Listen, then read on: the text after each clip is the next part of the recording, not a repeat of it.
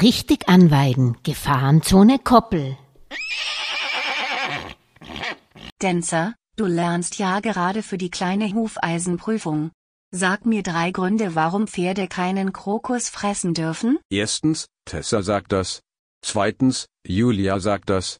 Und drittens, unser heutiger Gast sagt es auch. Hallihallo, ihr Hypomaniacs. Ihr seid auf Trab, dem Podcast für alle Pferdeverrückten, Freizeitreiter und Fahrer, der sich heute ganz dem Thema Anweiden nach dem viel zu langen Winter widmen möchte. Wie gewöhne ich das Pferd langsam an das saftige Gras, ohne ihm dadurch Schaden zuzufügen? Welche Gefahren nicht nur durch Fruktane und Eiweiße im Weidegras lauern, sondern auch durch giftige Pflanzen, Büsche, Bäume, weiß unser kompetenter Gast in der folgenden Auftragfolge. Gut, einen schönen guten Morgen an Sie. Ja, guten Morgen. Also mein Name ist Isabella Hahn, ich bin Tierärztin und ich habe an der WetMed in Wien studiert und bin dann da als Universitätsassistentin quasi hängen geblieben. Mein Aufgabengebiet ist die Phytotherapie die Anwendung von pflanzlichen Arzneien.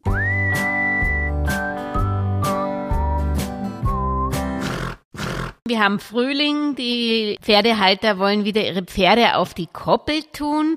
Auf was muss man denn da bei den Weiden vor allen Dingen achten? Wo sind da Gefahren und vielleicht wie kann man das auch mit, mit Ansaat oder wie auch immer unterstützen? Das ist natürlich eine Frage, da muss man ein bisschen ausholen dazu. Sie ja? sprechen vielleicht die, den Begriff Fruktan hier in diesem Zusammenhang. Genau. Mhm. Ja, die Fruktane oder Fructosane heißen die auch. Äh, das sind wasserlösliche Kohlenhydrate bei den Pflanzen. Und das ist so, sind so eine Art Reservestoffe. Das kommt nur zu einem, in, in Süßgräsern vor allem vor. Es gibt mhm. noch ein paar andere Pflanzenarten, wo die Fruktane äh, vorkommen. Ähm, aber hauptsächlich zu einer bestimmten Witterung. Mhm. Und zwar, wenn äh, viel Sonne schon da ist, die mhm. Pflanze somit äh, Energie produzieren kann. Aber es ist noch sehr kalt. Die Pflanze kann noch nicht wachsen. Mhm. Sprich, jetzt in den frostigen Nächten, die schon aber sonnige Tage sind, da speichert die Pflanze sehr viel dieser Fruktane und ähm, als Reservestoff. Ja, mhm. für, für später quasi, für die Pflanze. Und da ist das Problem, dass manche Pferde sehr empfindlich reagieren, zum Beispiel Hufrehe bekommen können. Ja, Eiweißgehalt ist natürlich auch ein Thema. Der ist im, im Frühjahr besonders hoch, wenn die Pflanzen frisch austreiben. Viel Eiweiß drinnen in, den, in dem jungen Grün und wenig äh, Rohfaser. Das muss man eben beim Anweiden bedenken. Ja. Allgemein die Zucker sind, sind für Pferde eher problematisch, aber da ist äh, ja, im Frühjahr vielleicht ein bisschen höher ähm, der Zuckergehalt und da könnte dann auch vielleicht Hufrehe entstehen.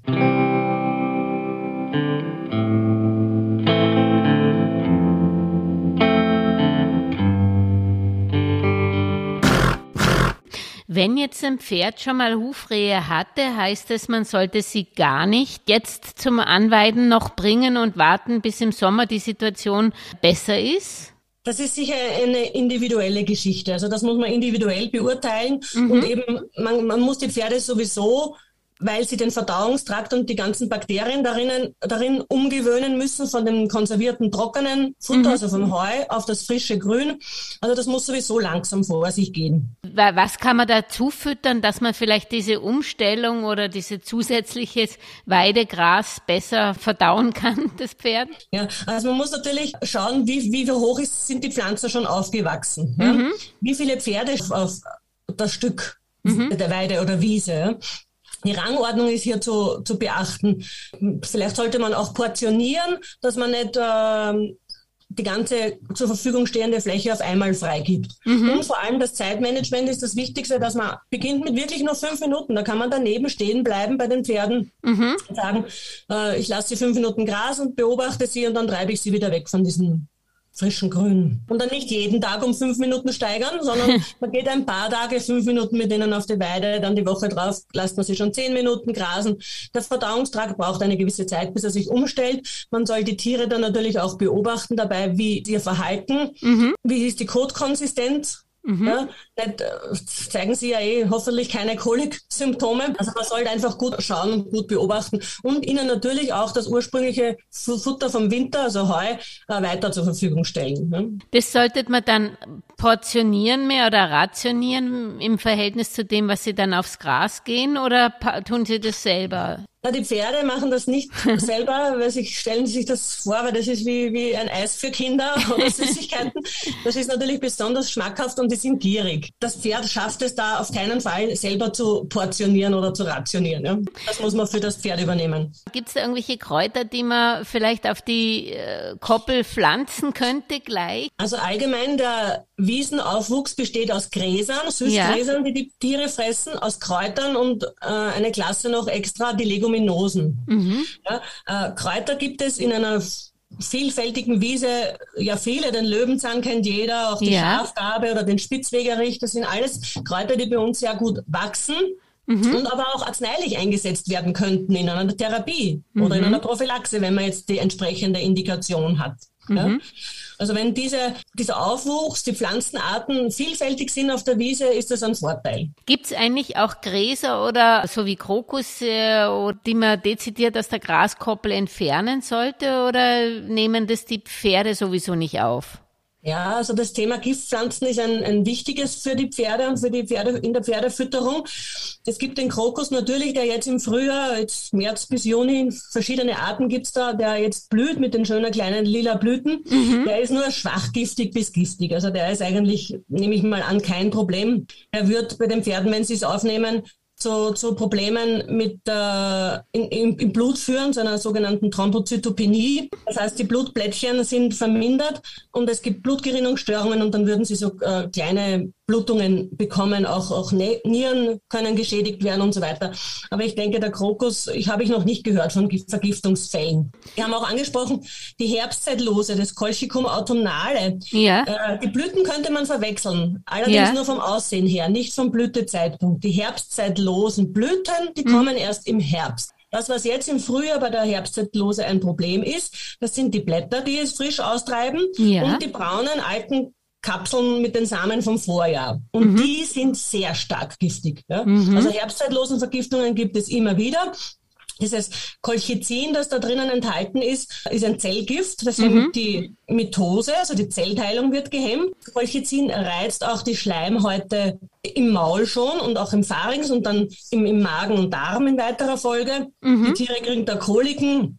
Es kommt zu Blutungen bis hin zum Kreislaufschock. Ähm, das Colchicin kann auch die Blut-Hirn-Schranke überwinden mhm. und es wirkt somit auch auf das Zentralnervensystem. Die Tiere werden am Anfang eher aufgeregt und erregt und dann wirkt es eher lähmend. Bis hin Krämpfe, Muskelschwächen treten da auf, äh, bis die Tiere ins Koma fallen, es zu Atemdepressionen kommt und die Tiere dann sterben.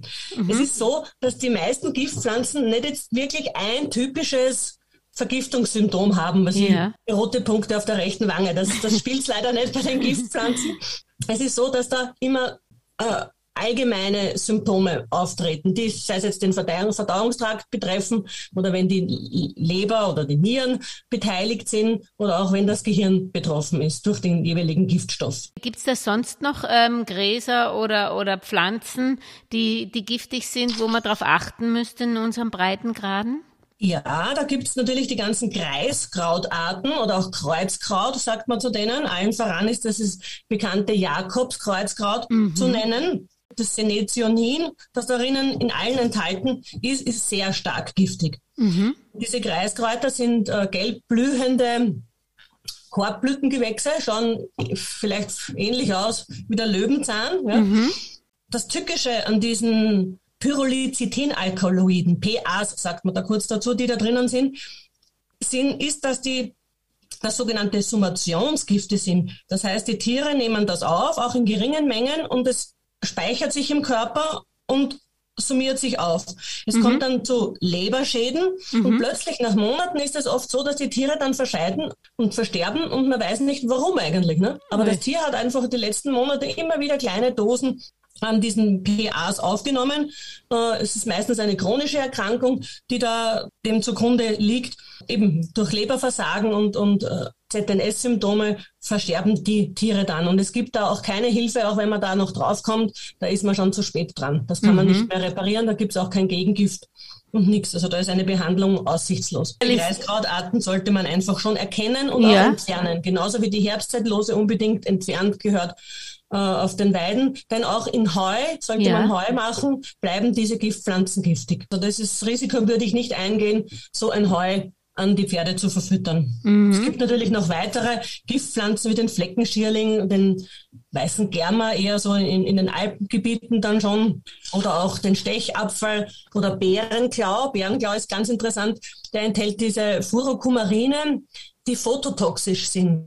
Mhm. Das heißt, wenn die Tiere das Fressen bei Berührung auch, aber weniger, kommt es zu einer sogenannten Photodermatitis. Das ist wie ein Sonnenbrand, Ui. allerdings bei normaler UV-Bestrahlung. Und das kann schon Pferde betreffen die vor allem äh, Schimmel zum Beispiel, ja? ja, unpigmentierte Haut oder Haut, wo wenig oder dünnes Fell nur drauf ist, auch zum Beispiel im Nasenbereich, ja. Maulbereich oder in den Sesselbeugen kommt das dann oft vor, dass die Tiere da wirklich Sonnenbrand kriegen, bis Rötung, Schwellung, bis hin zur Blasenbildung. Die Pflanze heißt Bärenklau. Ach so, das sind keine Bären. Heißt diese Pflanze, ja genau. Und das ist ein Doldenblütengewächs, das sehr hoch wachsen kann. Das kann über mannshoch werden. Da gibt es eben den, den äh, großen Bärenklau, der eben diese äh, sehr starke giftige Wirkung hat, diese phototoxische Wirkung. Und was ist eigentlich mit dem mit dem Ragweed, was sich so verbreitet oder auch Hahnenfuß, sind die giftig? Also das Ragweed ist Ambrosia artemisifolia, das beifußblättrige Traubenkraut und das ist eine Pflanze, die eingeschleppt wurde aus Nordamerika zu uns nach Europa das ist ein Neophyt, sagt man. Der, das Problem ist dran, fast überall wächst und der ist hochallergen. Mhm. Also die Pollen davon äh, sind starke Allergieauslöser. Das kennt man hauptsächlich aus der Humanmedizin. Mhm. Aus der Tiermedizin ist mir hier noch nichts bekannt. Und giftig an sich wäre so das Ragweed auch nicht. Also da geht es wirklich nur um das allergene Potenzial, das das Ragweed hat. Auch okay. in der Literatur noch nichts gefunden. Also das wäre interessant, wenn solche Fälle wirklich bestätigt sind, diese auch an, an Tierärzte oder an die Vetmed mhm. zu melden, damit man dann einfach auch äh, einen Zugewinn hat und die Wissenschaft da diesbezüglich vorantreiben kann.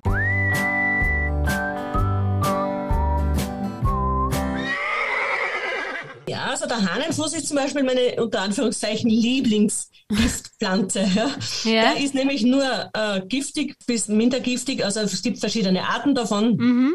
Aber das Tolle beim Hahnenfuß ist das, dass er bei der Trocknung an Giftigkeit verliert. Ah, okay. Also im Heu ist Hahnenfuß ungiftig und auch bei der Silierung ist er nach zwei Monaten nicht mehr toxisch. Das schmeckt an sich ja äh, brennend, scharf und, und auch bitter. Die ja. Tiere, Pferde selektieren da meistens sehr, sehr gut. Die, die fressen rundherum die einzelnen, wirklich nur diese einzelnen dünnen Halme vom Hahnenfuß stehen dann mit den gelben Blüten dran. Was man auch oft beobachtet, wenn man eine Weide hat, die Brennnessel bleiben über, aber man kann sie auch äh, ein Heu rausmachen und dann sind sie gesund, oder? Dann fressen sie die auch, oder? Ja, genau. Also frisch wird, wird, wird die Brennnessel meistens nicht gefressen, das, das mögen die Pferde nicht, aber man kann sie ja abmähen oder abpflücken und ein Brennnesselheu machen. Dann genauso wie beim, beim unter Anführungszeichen normalen Wiesenheu lässt man das dann sechs bis acht Wochen noch abliegen, damit die Fermentationsprozesse abgeschlossen sind und dann kann man es den Tieren verfüttern, sei es nur so als Leckerli, weil dann fressen sie es nämlich wirklich sehr gerne oder auch halt als arzneilich wirksam,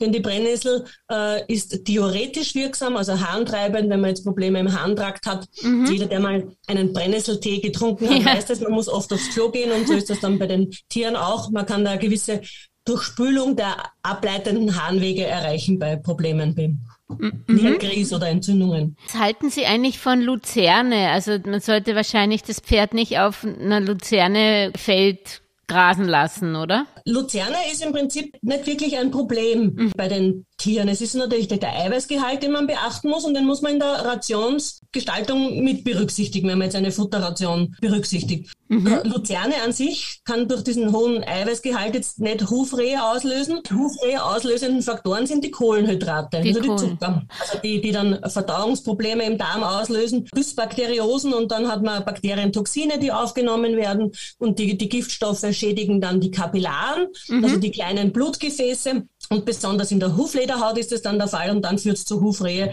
mit den Symptomen, dass sich die, das Hufbein löst und dann senkt und rotiert vielleicht und auch die Hufkapsel äh, verformt, äh, wenn es mhm. dann chronisch ist, mit den begleitenden natürlich starken Schmerzen und Lahmheiten verbunden. Mhm. Ein Pferd, das mal Hufrehe hat, aber das äh, scheinbar völlig überwunden hat, darf man den dann je wieder auf eine Graskoppel tun oder äh, würden Sie eine Fressbremse dann verwenden, wenn er mit den Kollegen auf die Koppel geht oder wie würden Sie das Also handhaben? ich würde es mal primär nicht ausschließen, auch, auch ein Pferd, wenn es quasi wieder genesen ist, also es war nur ein, eine einmalige Sache und er hat jetzt kein chronisches mhm. Hufrehe-Geschehen mehr, äh, den, den würde ich schon auch grasen lassen, eben langsam anweiden von, von Fressbremsen an sich halte ich gar nichts. Das ist für mich irgendwie, das Quälerei. ist äh, nicht artgerecht. Also mhm. das, stellen Sie sich vor, Sie haben da das Eis vor der Nase und können nicht schlecken. Also das ist nicht artgerecht für mich. Mhm. Dann merkt man das eh auch beim Hufrehepferd relativ schnell, wenn, wenn das Wenn anfängt. der dann vorsichtiger wieder steigt, natürlich. Ja.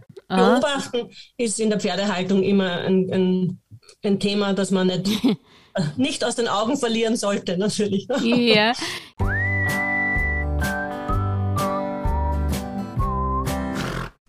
Gibt es eigentlich bestimmte Kräuter, die diese Sommerexzeme bei manchen Rassen auslösen oder hat es nichts mit der Graskoppel zu tun? Es ist mir jetzt äh, nicht bekannt, dass mhm. da spezielle Kräuter oder Gräser gäbe. Das Sommerekzem an sich ist ja Sweet Itch oder, oder eine, eine Insektenstichallergie.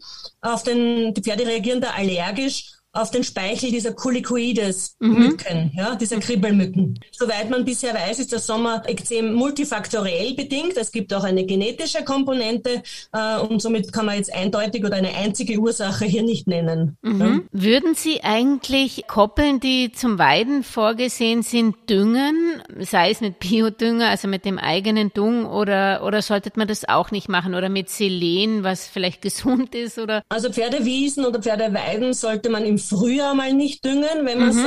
äh, es nötig ist, dann sollte man das besser im Herbst erledigen. Ein Selendünger gibt es meines Wissens wahrscheinlich auch viel zu teuer. toll, wenn es ihn gäbe, aber das gibt es nicht. Das Problem bei mitteleuropäischen Grünlandfutter, yeah. sage ich jetzt mal, ist, dass Kupfer, Zink und Selen zu wenig drinnen sind. Mhm. Das mhm. muss man jetzt Pferden, die nur Heu oder nur Gras fressen, supplementieren. Und da gibt es äh, eigene im Handel Mineralstoffmischungen, wo eben genau diese Spurenelemente drinnen sind, die man ihnen zufüttern kann.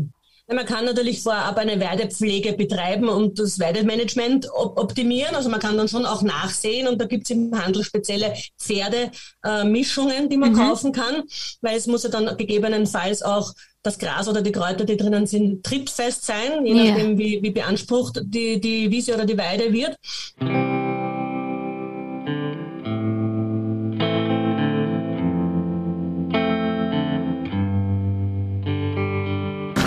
Wann haben Sie eigentlich die häufigsten Vergiftungsfälle in der Klinik? Ja, im, im Winter würde ich jetzt sagen einmal eher weniger, weil da die Frischpflanzenvergiftungen wegfallen. Aber es kommt bei uns an der Klinik, an den Kliniken immer wieder vor, auch das ja schon das ganze Jahr über, aber hauptsächlich natürlich, wenn es um, um Grünpflanzenvergiftungen auch geht.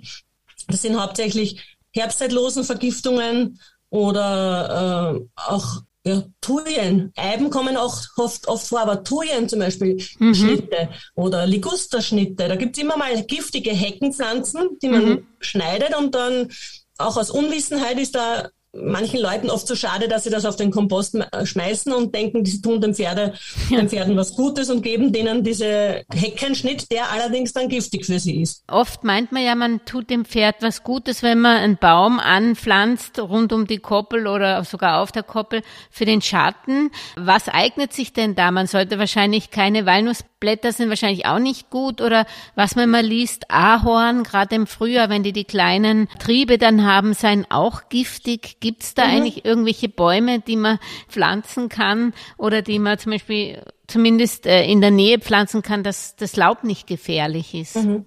Ja, also es gibt manche Bäume oder Rinden oder Blätter, die die Pferde fressen können und manche eben nicht. Was ich sehr gut ähm, eignet und was die Tiere auch gern annehmen, ist Obstbäume. Ja. ja. Das sind die Obstbäume. Obstbaumschnitt zum Beispiel, der kann verfüttert werden oder zum Knappern angeboten werden. Oder wenn man einen Baum fällt, kann man auch den ganzen Stamm reinlegen, noch Gusto knappern die dann sogar die Rinde runter. Auch Weidenarten eignen sich sehr gut, dass mhm. man sie den Pferden vorlegt.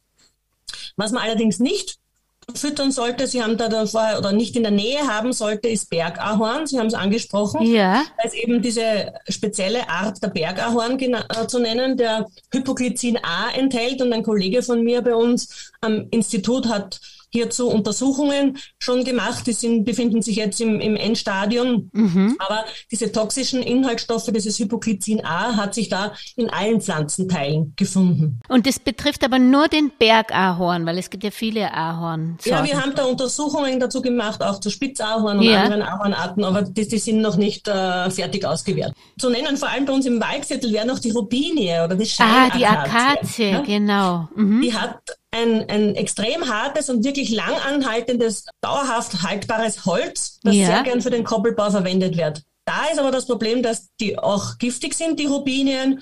Und da ist sowohl die Rinde als auch das Holz giftig. Also nicht auch geschälte Äste oder Stämme eignen sich hierzu nicht.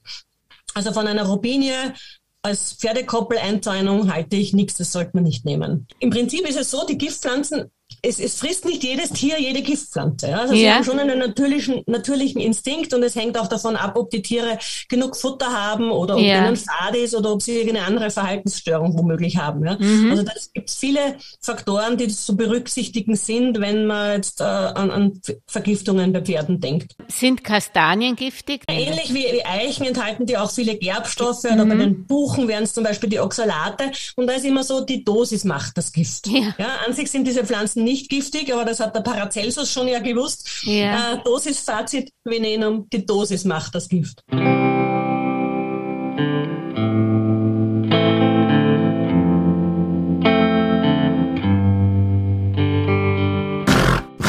Und wenn man das Gefühl oder die, die Vermutung hat, dass sich das Pferd vergiftet hat, was macht man dann? Dann holt man den Tierarzt und das Blutbild wird zu Ihnen eingeschickt oder was kann man da machen oder was bieten auch Sie da an?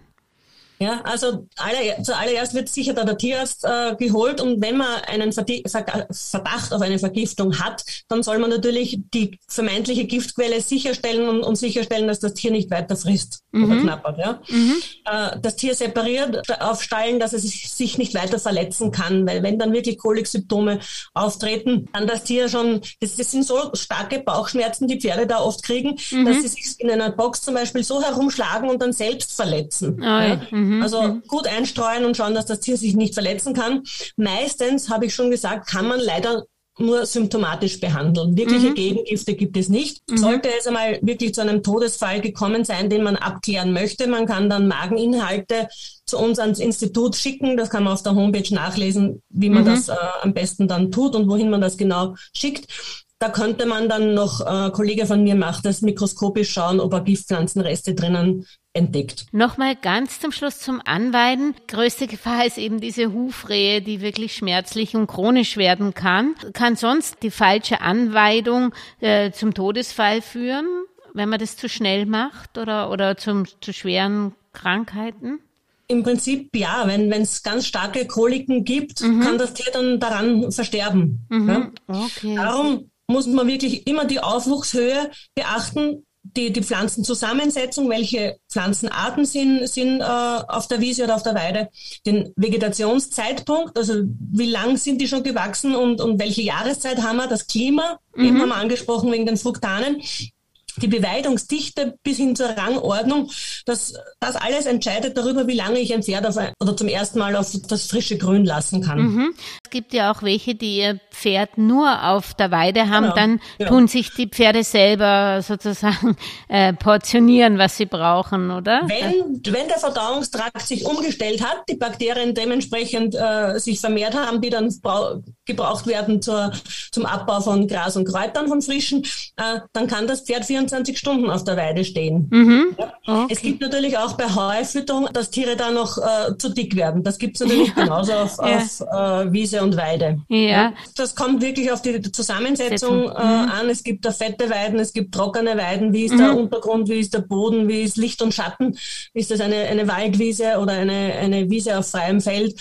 Das würde ich jetzt so mal nicht sagen. Mhm. Man muss es einfach in der Ration versuchen zu berücksichtigen ja. und individuell dann zu entscheiden, ob es passt oder ob mehr auch geht. Und sollte man überhaupt schon erst anweiden, wenn das Gras kniehoch ist oder ist es egal, wie hoch das Gras ist? Ja, wenn das Gras so hoch ist, dann sind fünf Minuten vielleicht auch zu viel, wenn ein Pferd rausgeht ja. am ersten Tag und, und sich voll schlingt, dann nicht gut kaut, weil es so gierig ist. Also das ist immer ein, ein zweischneidiges Schwert. Verstehe. Also das heißt, man kann ruhig auch jetzt, wo es noch nicht so hoch ist, mit dem Anweiden beginnen, weil genau, man immer sagt, dass der Fruktangehalt man, mhm. für, für welches Weidemanagement man sich entscheidet. Wenn die Tiere natürlich die Jungpflanzen jetzt im Aufwachsen schon äh, abfressen, wird es nie so hoch werden, dass ich da große Mengen dann ja. an Grünfutter gewinnen kann. Ja? Mhm. Also das ist jedem dann überlassen, wie er das selber managen möchte. Ne? Danke, Frau Hahn, wie immer sehr informativ und kompakt. Danke, es war mir eine Freude, Ihnen wieder ein bisschen was über Phytotherapie und Giftpflanzen diesmal erzählen zu können. Danke. Und wenn euch diese Episode wieder einmal gefallen haben sollte, dann bitte Daumen hoch oder Sternchen für den Podcast auf Trab auf YouTube, Spotify oder Apple Podcast. Und nicht vergessen, alle Pferdefreundinnen, die ihr kennt, von ihm zu erzählen. Vor allem aber, liebe Hypomaniacs, bleibt auf Trab bis zum nächsten Samstag.